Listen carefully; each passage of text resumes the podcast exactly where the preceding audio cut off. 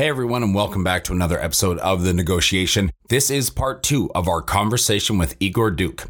Igor is the founder and CEO of Native Union, a consumer electronics accessories company that combines the finest handpicked materials, thoughtful design, and considerate details to create products with personality, empowering the modern lifestyle. Today's episode continues our conversation as we talk more about omni channel retail and marketplaces, premium branding and pricing, and the future of retail and commerce. We finish off the chat by discussing environmental sustainability. Enjoy. It's probably more difficult to be selling premium than luxury in Asia and to be selling premium than entry point. So uh, you, are right. How are we doing it? My conviction about that is at some stage, we don't want to be selling really things. We want product. We want people that know the brand and that want to buy Native Union. And for that, it's a very long term game. You know, people say, Oh, I created a brand. I don't think you create a brand. I think you create products and you become a brand because you become a brand the day people have had a good experience one, two, three times, and then they come to a store and they say, "Oh, you have Native Union, or do you have Native Union?" And at that time, you have traction, and that's an incompressible set of years. I think that you have to go through, not disappointing your customer. Home to over 4 billion people, the Asia Pacific region boasts one of the most powerful consumer markets on the planet. Not only is it home to half of the world's under 30 population, but it's also home to more than half the world's internet users. It's a market that no globally minded organization should ignore. But entering markets like China, Japan, or Southeast Asia is no easy task. Just ask the likes of Microsoft, Google, Uber, and Facebook. However, times are changing, and with the right partners, doors are slowly opening as more and more companies find success growing their key markets in APAC. I myself spent eight years in China, mostly as a venture capitalist, helping early stage tech companies grow in the Asia Pacific market successfully. This show is dedicated to uncovering and examining successful Asia market entry and growth strategies by interviewing the experts who've done it before and truly understand what it takes to be successful in the region. My name is Todd Embley, and welcome to the Negotiation Negotiation, brought to you by WPIC Marketing and Technologies. So, I want to ask about the main channels and marketplaces, but I must admit I am I'm I'm quite distracted. What you said, something about preferring e-commerce and something, and, and for some reason I got thinking about when you're about quality, right? When you're about a forty dollar cable that will last five years versus a $4 cable you have to buy three or four times a year. Does that fixture on design and quality, does that potentially lend itself more to, to, to retail, to offline, so that people can see, experience, feel, touch, um, gauge the weight of the product? And how do you drive quality of design and product and you know how long it's going to last in online. So i mixed a whole bag of things in there and I, I, just wanted to get that out of my head so that everybody understood where i was at. Maybe let's talk a little bit about you know the main channels and marketplaces that you're operating on right now and then we can dovetail into that other stuff Sure. Main channels remain retail just f- for two reasons. The first one is uh, historically we started with the retail uh, business. Uh, being uh, again uh, uh, born in Hong Kong, you may know that the digital expertise in Hong Kong is not the best in the world. Okay. So we have not been, I would say, ahead of our game in the digital game. And we've been since the beginning doing trade shows all over the world. So we've developed the retail quite heavily. So that, that explains why retail uh, is still today our biggest channel. We are not a digital native brand and we started with, with retail. Uh, and within retail, the lifestyle channel is uh, again where we come from. That's our roots. Uh, so again, the, the department store, um, concept stores, but th- those people have the ability to come to your point to display quite well your product, to sometimes put it out of the packaging, people can touch it, but they are not the bulk of the sales because when you need a tech accessory, your reflex is probably not to go into a department store, to go into a concept store. Those you just go there more for gifting. Um, so we have to rely as well on the consumer electronic channels which is uh, Apple, for instance. We sell in the Apple stores, but in, in the in the states we sell as well to the to the Best Buy. Some of our products kind of entry points because when you need something, you will end up in Best Buy in a way. That, that's a destination, uh, and in those stores, the experience is not there. So it's much more difficult to sell a premium product and experience when your product is not well displayed. Sometimes there is those big anti-theft um, plastic uh, case around. We still have obviously a good business there, but uh, but usually people um, start to enjoy the experience when they are home and they open the packaging and they try the product. It's very difficult to to give a preview of, of, of the premiumness from the stores. So online should be uh, I think, the best um, channel for us. So we have our biggest online uh, channels are nativeunion.com, obviously, our store, and Amazon for the same reason I told you about where people go when they need something like that. Um, we have a lot of progress to do. Uh, again, we are not very good, and we absolutely have to uh, up our game in online. But I believe, you know, that we could do, we could completely sell um, the the craftsmanship, uh, the attention to detail online. Uh, when you think about now um, all those luxury brands selling online, and, and and we don't have the the limit of the size that uh, you have when you buy garments, for instance, or shoes. Um, the products are quite uh, small and uh, and light to ship, so on- online should be our biggest channel, and that's the the target and the goal we are not there yet. There's so much to talk about in there, and I wish we had time to get into it, but we we probably don't. I mean, just all the marketing, right? Just just Instagram, micro influencers, affiliate marketing, you know, all kinds of things. It'd be interesting to know what you've tried, what works, what doesn't. But I want to come back to one thing. So, and staying specific to Asia, how are you maintaining um, your premium branding, your premium pricing when you're offering your products in Asia? in Asia, specifically in Asia. Is there something that you particularly have to focus on? Because I, I would think that, and maybe this is a false assumption, that that is a very difficult place to be driving premium. Um, the most difficult place of all the markets that you're in, and and per- perhaps it's not, but I think you're you're still doing it very well, and you have been successful. And what have been some of the keys to that success in that area of the world? No, you're right. It's probably more difficult to be selling premium than luxury in Asia, uh, and to be selling premium than entry point. So uh, you, are right. Uh, how are we doing it? I my conviction about that is at some stage we don't want to be selling really things. We want product. We want people that know the brand and that want to buy Native Union. And for that, it's a very long term game. You know, people say, Oh, I created a brand. I don't think you create a brand. I think you create products and you become a brand because you become a brand the day people have had a good experience one, two, three times, and then they come to a store and they say, Oh, you have native union or do you have native union? And at that time, you have traction. And, and, and, and that's an incompressible set of years, I think, that you have to go through, not disappointing your customer.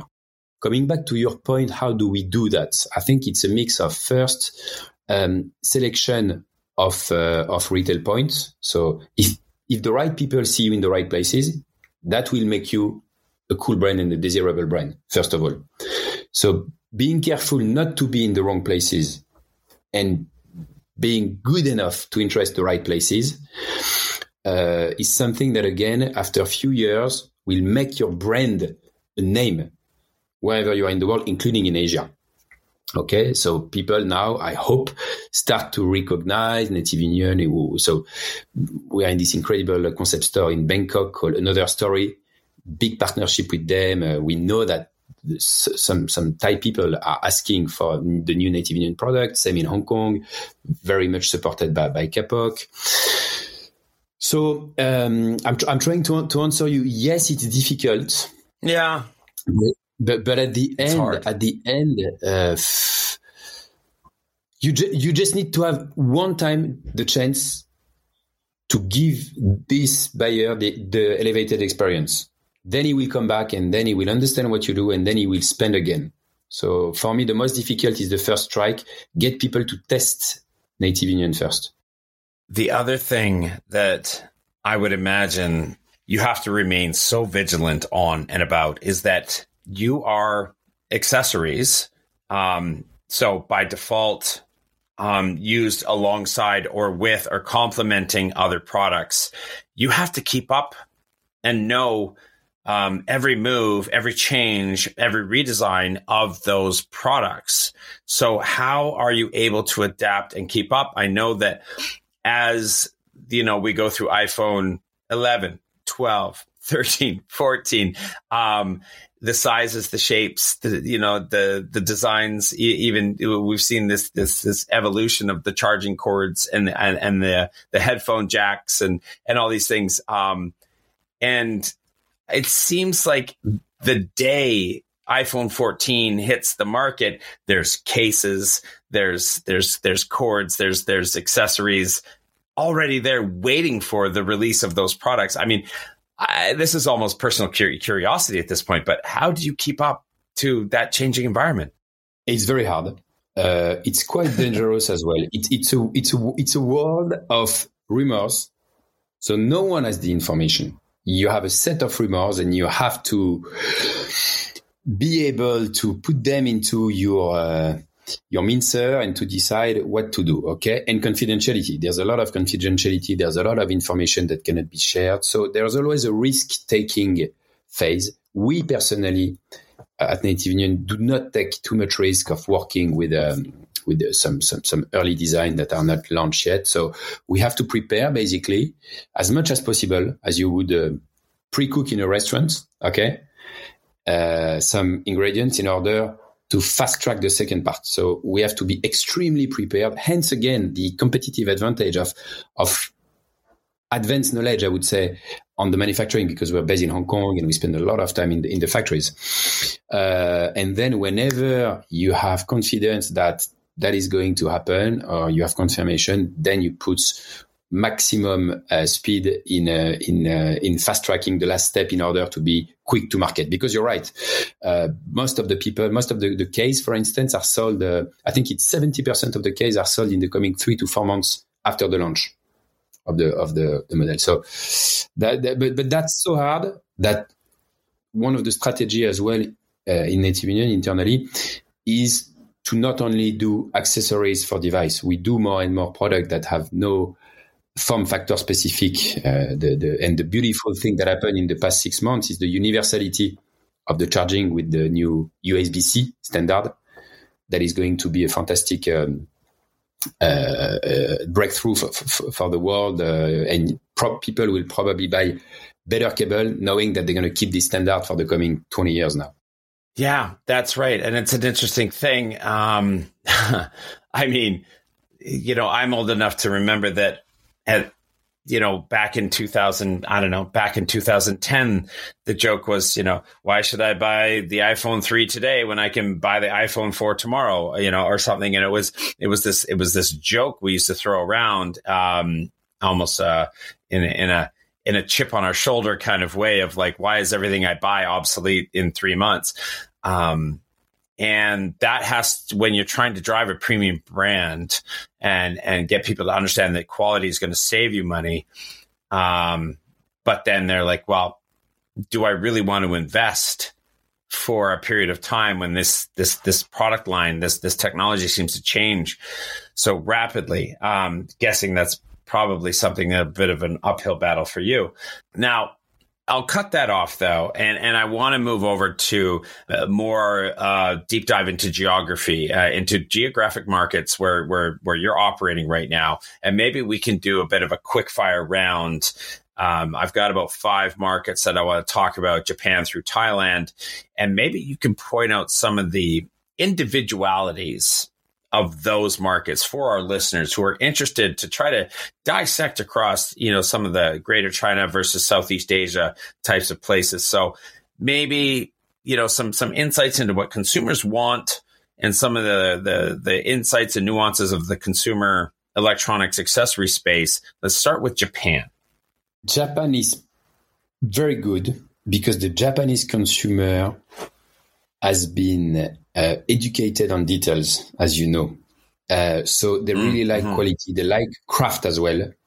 Um, and they understand what we do. which is not the case of. Uh, I, am I'm making a generality here. Obviously, I'm trying to talk at a country scale, but at the country scale, they they, they like, they understand. Um, plus, we have also an ongoing collaboration with the Maison Kitsune, which is a French Japanese brand that uh, that you may know that is uh, extremely successful in Japan. So everything we do, Maison Kitsune, um, is also a great success there. So very good market for us. Okay, what about Greater China? Uh, harder, uh-huh. harder because uh, because the consumer is is very uh, is much more educated. I think that that what most of the people believe. He knows exactly uh, how to appreciate as well a good product. The the thing is, either you're a luxury brand, you are an irrational purchase, okay, and then for an the irrational price. Completely with an irrational price and they and, and it, they are very successful there but then they switch off their um, their value for money uh, computing system and and they go yeah. or they are very very picky. So when you are not a heritage brand that exists in 100 years old uh, and that can drive this um, irrational uh, and intangible world uh, it is difficult to drive a higher price point exactly as you were mentioning before um, so we have to we have to really prove basically technically that our products are superior. More difficult. What about Singapore? Singapore is a, is a, is a good market, is a small market for us, uh, also because retail presence uh, is less. Um, I would say uh, doing okay, but mm, yeah, nothing nothing too special to mention about Singapore. Okay, Malaysia. Um, you can feel it's a very polarized uh, country because we don't have many orders, but when we do have orders, it's usually big orders. And uh, it's usually recurring customers as well. So probably some level of loyalty. Um, but we have not put, I would say, the the amount of effort to be really uh, present uh, in, in, Malaysia. So it's more people that come to to see us rather than us uh, trying to develop in Malaysia those days actively. Okay, last one. Anything unique about consumers in Thailand? But the quality of the retail is, is very good. I think there are some great operators and, and, and they do things um, in um, in a very professional way. They do stores in a very professional way. They buy very well. So again, the, this store I mentioned before, another store in Bangkok is, is probably one of the best uh, concept store in the world those days, and it's in Bangkok. Um, so I would say very advanced for me, for us at least in terms of, of retail. Quite a lot of consumer, again, very advanced. Uh, v- v- they understand. Uh, I think they are the, the, most advanced consumer of the Southeast Asia. If you remove uh, maybe um, Hong Kong, which is uh, for us unconventional presence because we are based here, but uh, they, they, really understand what we do. Uh, it's a good market for us. I want to touch on a background part of your, well, part of your background, which is working in the interior design space. Uh, so, you know, the brick and mortar retail, uh, I'm assuming you have an elevated level of, of value uh, that you put on on that brick and mortar uh, space, given your background, uh, and a well designed, well thought out store is probably something that that you do care about. We are seeing that obviously a lot of uh, commerce moving online, but that is commerce being more specific to the purchase. Okay. You know, and I think it's important to, to, to separate, to understand that commerce really is, is, is the purchasing, um, but it's not necessarily the entire, uh, journey of the consumer, right? Uh, so for China, uh, for example, just became the first market in the world where more than 51% of all uh, purchases take place online. So, with that said, what do you think is the future of, of retail and commerce in Asia? Again, I, would not draw a big line between Asia and the rest of the world in that. I think I think now um, okay. it's more about community based and, and, and if you have if your consumer care for uh, brands that uh, do uh, high quality crafted product i think is almost this consumer could be all, all over the world um, but the future for me the experience remain physical i mean we remain physical people and and whatever uh, stratospheric uh, growth we've seen in numbers, in valuation, in software, and in all that. the again the intangible things, the magic I would call happen in physical experience. You you go in a store, you touch something, suddenly you try it. It's it's it will create something on you that will never happen online. Never happen online. So in terms of discovery uh, and um, and experience and pleasure, I would say that the retail will will remain. I'm still very positive, but uh, but it will have to be even more experiential. Uh, people will have from the outside of the store to feel something special, to be attracted to come in. Then when they enter, they will have to to have all their sense um, activated and and th- that that's the only way basically for a store to uh, and and then the, the person will, will be in this experience and and will try something. And instead of thinking oh i'm going to go back home and i'm going to check online if it's cheaper and buy it online they will be too deep in this experience to to step away and they will continue. And and they will they will i think proceed with the purchase which, which is i'm not a big uh, um, consumer, uh, um, I mean, a shopper at stores, but this happens to me sometimes for no reason. I'm attracted in a store. I come in with no intention to buy. And from only irrational set of conditions, I happen to uh, leave the place with something, and and and this is now uh, retail for me. This is the purpose of retail is uh, is, is to to trigger people's emotion. And then, as you say, uh, once people have discovered a brand and, and, and, want to know more and maybe want to reorder, uh, the, the online um, re- remains a, a growing uh, convenience for all of us. So I, I, don't think it will ever stop growing, at least for the coming years. But it doesn't mean that uh, the, the retail uh, will suffer from that. I think the bad retailer will not survive, but it will push the rest of them to be even more creative and to and to come up with a better experience for us. That, that's my that's my view. Yeah, I think I think that retail never really had to work that hard. If you put or if you purchased or if you leased the right space in the right mall or on the right street with the right amount of foot traffic, you really didn't have to do too much more than that to activate sales to a certain degree. And now uh, I, th- I think retail has to has to put the work in, uh, and they have to be very um, design oriented, and they have to be very thoughtful and and have a lot of intent to everything that um, is experienced, as you said, by all the senses the minute they they walk through that door. Um, and and and you have a backup plan. You have a plan B, and that yeah, you might actually be able to clean up some of that lost, that supposed lost revenues, um, because you might get that on um, get that back through through online anyway after they've left. Although you know, typically you don't want to count on that. I think we covered a little bit of of what I wanted to talk about. What omni-channel retail uh, means to you. Some of that was was tied into that. So I want to jump into environmental sustainability and and the green nature of your products. It's something that you really ingrained into the company, something very important in Native Union, something that's very important to you as the founder and CEO. So what is it what is it that you do? Is it something that the customers demand? How are you responding to the to the market and and to this this this kind of new evolution of of making sure that you're either carbon neutral or that you're green in everything that you make? I could tell you that uh, most, I mean, all our soft goods, I think we do uh, is using recycled material. That uh, on every product we do, we have a phase where we maximize the use of those recycled material. That we try to sea ship everything instead of airship. So we have, I would say, all those table stake of making sure that we are responsible in whatever we do. Okay.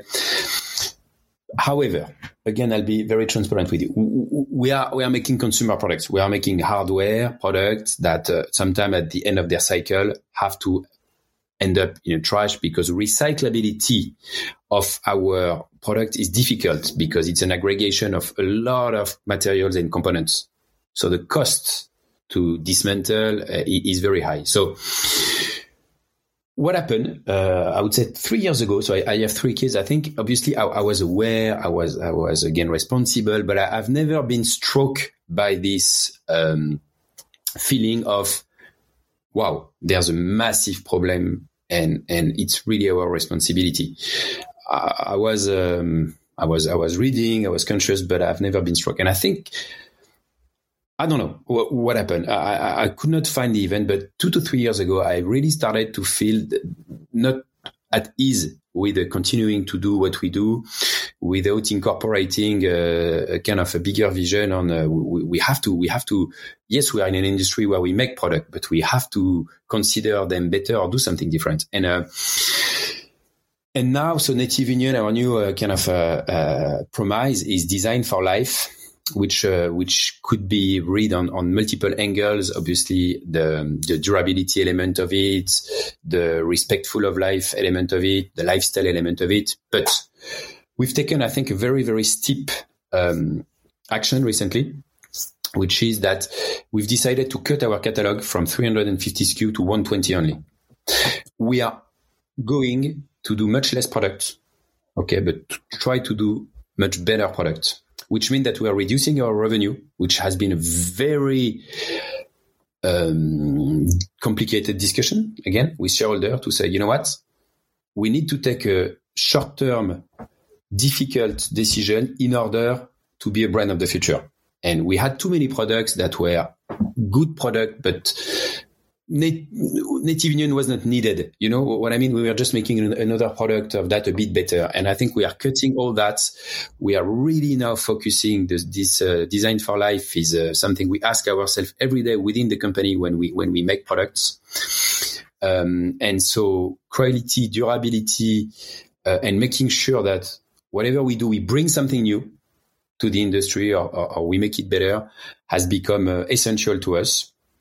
Uh, and I would push that to the extent where uh, the, the, people now in the company that, that do not have the same conviction, I know will not stay with us. We have to have this internal uh, movement and moving force about. Um, it has to come from the inside, and and I, and I think we we manage to. I manage, I think, at, to to share and to infuse the team with the, this emergency and the fact that we have to act really uh, differently. So yeah, we, we, we, took this big action. Uh, we're gonna have m- much less products, so we are now finishing uh, to, to sell some of those products, and our catalog will be much smaller. But uh, I, I feel this is the, the way to go again f- for a brand uh, of the future. To be sure that whatever we do, we do it very well, and and it's not it's not about quantity anymore. So that's that's our um, very defined new direction.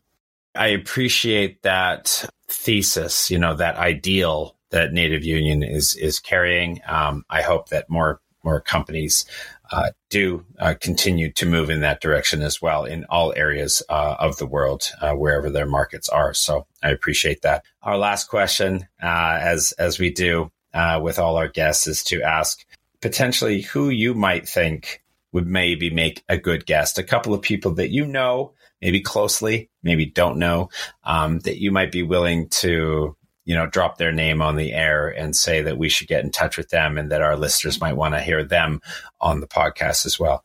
Uh, there's a lot of uh, of um, of very interesting stories, uh, I would say, uh, here around here. Um, have a, a, good friend, uh, Jerome, uh, who arrived uh, at, almost at the same time as me, and uh, he went into the F&B. I don't know if you know, but uh, Hong Kong is, I think, the country in the world with the most restaurants per head. So it's extremely competitive. So if you want to remain alive, you have to be good. And he's really good. Uh, so if you want to have the, the, the F&B perspective, again, uh, Jerome is a great guy. Then there is uh, Diego and Delphine from On the List, which you, you may have heard, which is uh, an amazing, again, uh, rocket growth business of private sales in Hong Kong and now developing all around Asia, uh, which I think would be great. And, and another maybe a, a different point of view uh, would be from a photograph as well that I know that was uh, working from a completely different industry and and decided to um, to drop everything and, and start his passion uh, for his talent as well uh, photography and, and created this uh, this business around his talent and now a few people and grow his company and, and he's, he's very good as well and, and he's in love with with Hong Kong and, and everything it can bring uh, from both a visual point of view and a business point of view. So he would be probably a very interesting guest to have as well, Harold. All right. Thank you very, very much. Igor Duc, co-founder, CEO, Native Union. Thank you so much for coming on the show today. We really appreciate it. Pleasure. Todd. Thank you very much again. And uh, have a nice Christmas. Yes, yes. Happy holidays. Merry Christmas to you and yours as well. And to all of our listeners who are probably going to be getting this in January. We do wish this. Uh, we're going to say it out loud now and you're going to hear it later. For those of you listening to us on the podcast, uh, please don't forget that we have uh, the video version on our YouTube channel. And for those watching us on YouTube, don't forget if you need your hands and eyes and ears for other things, feel free to download the podcast and go listen to us over there. Uh, we are on Spotify, Stitcher, everywhere that you get your podcasts and would love to hear from you, whether it's a like or a subscribe or a comment or reaching out or an email, even podcast at wpic.co. Uh, anywhere that you want to get in touch with us, we'd love to hear from you. Growing a company is hard. Doing it in a foreign market, exponentially so.